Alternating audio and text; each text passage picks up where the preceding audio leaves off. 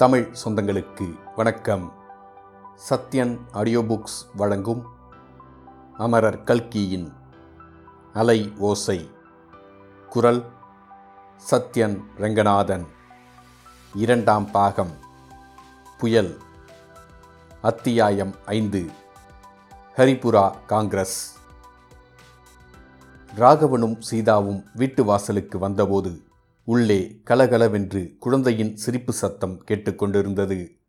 வீட்டுக்குள் சென்றதும் சூர்யா வசந்திக்கு விளையாட்டு காட்டி சிரிக்க பண்ணி கொண்டிருப்பதை பார்த்தார்கள். ஓஹோ அம்மாஞ்சியா எப்போது வந்தாய்? என்று சீதா குதூகலத் துணியில் கேட்டாள். வந்து அரை மணியாச்சு அத்தங்கா. நீங்கள் திரும்பி வருவதற்கு ரொம்ப ஞாழியாகுமோ என்னமோ என்று எண்ணிக்கொண்டிருந்தேன் மாப்பிள்ளை சார் வசந்தி உங்கள் பேரில் குறை சொல்கிறாள். பாட்டியை ஒண்டியாக விட்டுவிட்டு நீங்கள் எங்கேயோ தொலைந்து போய்விட்டீர்களாம். பாட்டியை பார்த்து கொள்வதற்காக வசந்தி வீட்டிலேயே இருக்கிறாளாம். எப்படி இருக்கிறது கதை? என்றான் சூர்யா. ராகவனுக்கு குபீர் என்று சிரிப்பு வந்துவிட்டது. வசந்தியை தூக்கிக் கொண்டு துஷ்ட பெண்ணே அப்படியா நீ சொன்னாய்? என்று பொய்க் கோபத்துடன் கேட்டான். அப்படித்தான் சொன்னேன். பின்னே என்னை ஏன் ஆத்திலே விட்டுட்டு போனே? என்றாள் வசந்தி. அம்மாஞ்சி காங்கிரஸ் எப்படி நடந்தது? என்று சீதா கேட்டாள். பிரமாதமாக நடந்தது என்றான் சூர்யா. உன் அம்மாஞ்சி போயிருக்கிற போது பிரமாதமாக நடக்காமல் பின் எப்படி நடக்கும்? என்றான் ராகவன். காங்கிரஸ் நடந்ததை பற்றி கதை கதையாக சூர்யா சொல்கிறான். முதல்லே எல்லோரும் உட்கார்ந்து சாப்பிடுங்கள் சமையல் ஆறிப்போகிறது. சாவகாசமாக உட்கார்ந்து கதையை கேட்கலாம். என்றாள் காமாட்சி அம்மாள். சாப்பிட்டுவிட்டு உட்காரும் ஹாலுக்கு வந்த பிறகு சூர்யா ஸ்ரீ சுபாஷ் சந்திர போஸின் தலைமையில் நடந்த ஹரிபுரா காங்கிரஸ் விமரிசிகளை வர்ணித்தான். ராகவன் கூட வழக்கமான அலட்சியமோ வெறுப்போ காட்டாமல் சுவாரஸ்யமாய் கேட்டுக்கொண்டு வந்தான். கதையை முடித்துவிட்டு சூர்யா எல்லாம் நன்றாய்த்தான் நடந்தது. ஆனால் எங்களுக்கு மட்டும் அவ்வளவு திருப்தி இல்லை என்றான். எங்களுக்கு மட்டும் என்றால் என்ன அர்த்தம்? நாங்கள் என்பது யார்? என்று ராகவன் கேட்டான். சோசியலிஸ்ட் பார்ட்டியை சொல்கிறேன். நான் அந்த பார்ட்டியைச் சேர்ந்தவன் என்றான் சூர்யா. சோசியலிஸ்ட் பார்ட்டி என்றால் என்ன? என்று சீதா கேட்டாள்.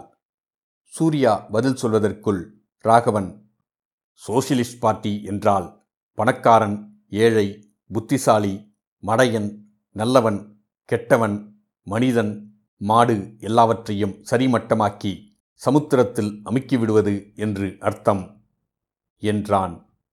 அத்தங்கா நீ பயந்து போய்விடாதே. மாப்பிள்ளை தமாஷுக்காகச் சொல்கிறார் என்றான் சூர்யா.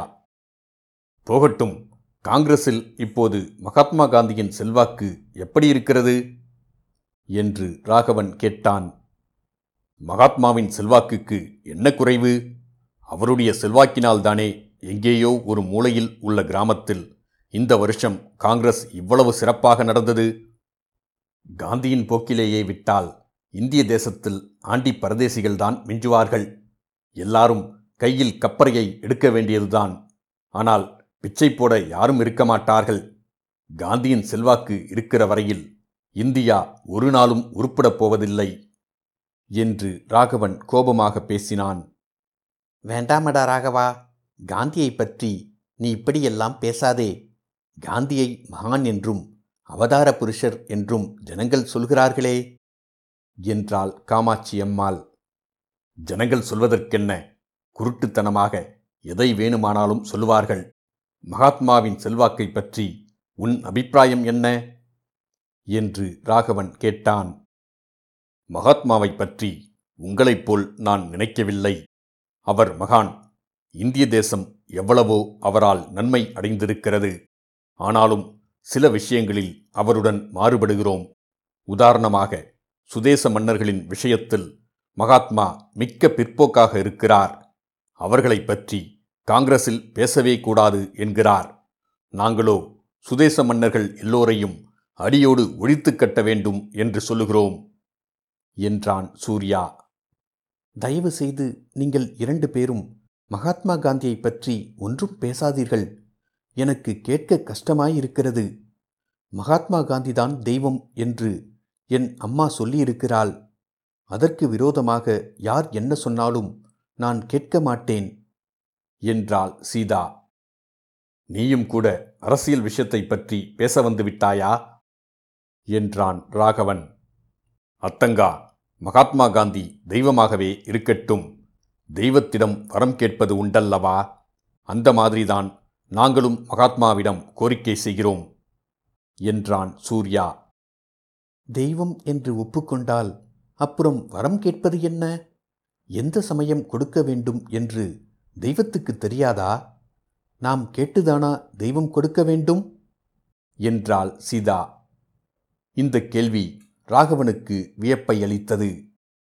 சூர்யா உனக்கும் உன் அத்தங்காவுக்கும் சரி. அவளுடைய கேள்விக்கு பதில் சொல்லு பார்க்கலாம் என்றான். அத்தங்காலின் சாமர்த்தியம் எங்களுக்கெல்லாம் அப்போதே தெரியுமே. அதனாலேதான் லலிதா அத்தங்கா அத்தங்கா என்று உயிரை விட்டு கொண்டிருக்கிறாள். ராத்திரி தூக்கத்திலே கூட அத்தங்காலை பற்றி உணர்கிறாளாம் என்றான் சூர்யா. இதிலிருந்து ராஜம்பேட்டையிலும் தேவப்பட்டணத்திலும் உள்ள பந்து ஜனங்களைப் பற்றி பேச்சு ஏற்பட்டு சிறிது நேரம் நடந்தது. சூர்யா ஹரிபுராவுக்கு நீ பம்பாய் வழியாக போயிருக்கலாமே? டில்லி வழியாக வந்தது தலையைச் சுற்றி மூக்கை தொடுவது போல் அல்லவா இருக்கிறது? என்று ராகவன் கேட்டான். உங்கள் தாயாரிடம் நான் வடக்கே போகப் போவதாகச் சொன்னேன். எங்களை டெல்லியில் கொண்டு விட்டுவிட்டு போயேன் என்று சொன்னார். அதனால் தான் வந்தேன். நான் என்னத்தை கண்டேன்? வடக்கே என்றால் டில்லிக்கு பக்கத்திலே இருக்கும் என்று நினைத்தேன் என்றாள் காமாட்சி அம்மாள். இங்கே உள்ளவர்களும் அப்படித்தான். மதராஸ்காரன் என்றால் ராமேஸ்வரத்தை பற்றி விசாரிப்பார்கள். சென்னை மாகாணம் முழுவதும் ராமேஸ்வரத்துக்கு பத்து மைல் சுற்றளவில் இருப்பதாக இவர்களுக்கு எண்ணம் என்றான் ராகவன். ராமேஸ்வரம் என்றதும் ஞாபகம் வருகிறது. ஏண்டா அப்பா ராகவா என்னை காசிக்கு எப்போ அழைத்து கொண்டு போகிறாய்? என்று காமாட்சி அம்மாள் கேட்டாள். ஆகட்டும் ஆகட்டும் மெல்ல மெல்ல பார்க்கலாம். முதலில் டில்லியை பார்த்து வைப்போம். நாளைக்கு உங்களையெல்லாம் அழைத்து போய் டில்லி நகரத்தை சுற்றி காட்டலாம் என்று எண்ணியிருக்கிறேன். சூர்யா நீ டில்லியை சுற்றி பார்த்திருக்கிறாயா? என்று சீதா கேட்டாள். இன்னும் பார்க்கவில்லை. நாளைக்குத்தான் சுற்றி பார்க்கலாம் என்று திட்டம் போட்டிருக்கிறேன். பழம் நழுவி வாயில் விழுந்தது போலாயிற்று. எங்களுடன் நீயும் வந்து சேர்ந்து கொள் பேச்சாவது சுவாரஸ்யமாயிருக்கும் என்றான் ராகவன். அன்றிரவு சீதா ஒரே உற்சாகமாக இருந்தால் சூர்யாவிடம் ராகவனுக்கு இருந்த அலட்சிய பாவமும் வெறுப்பும் நீங்கி அவனுடன் சுமூகமாக பேசியதையும் அவனை டில்லி சுற்றி பார்க்க வரும்படி அழைத்ததையும் நினைத்து நினைத்து மகிழ்ந்தாள். தூங்குவதற்கு முன்னால் அவள் சாலை முனையில் பார்த்த ஸ்திரீயை பற்றி ராகவனிடம் சொல்ல வேண்டும் என்று உத்தேசித்தாள். ஆகையால் இன்றைக்கு ஒரு பொம்நாட்டியை பார்த்தோமே என்று ஆரம்பித்தாள். மறுபடியும் உன் பொம்நாட்டி கதையை ஆரம்பித்து விட்டாயா? என்றான் ராகவன். அப்போது சீதாவின் மனத்தில் இருந்த ஸ்திரீ வேறு ராகவன் எண்ணிக்கொண்ட ஸ்திரீ வேறு. ஆனாலும் ராகவன் அவ்விதம் வெடுக்கென்று பேசியதும் சீதா சிறிது தயங்கி தனக்குள் சிந்தித்து பார்த்தாள். சந்தோஷமா இருக்கிற சமயத்தில் வேண்டாத விஷயங்களைப் பற்றி பேசி தொந்தரவை விலைக்கு வாங்கிக் கொள்வானேன்? என்று எண்ணி பேசாமல் இருந்துவிட்டாள். எனினும் அவளுடைய மனதிலிருந்து கையில் கத்தியுடன் சாலை முனையில் நின்ற ஸ்திரீயின் தோற்றத்தை அடியோடு அகற்ற முடியவில்லை. இத்துடன் அத்தியாயம் ஐந்து முடிவடைந்தது. மீண்டும் அத்தியாயம் ஆறில் சந்திப்போம்.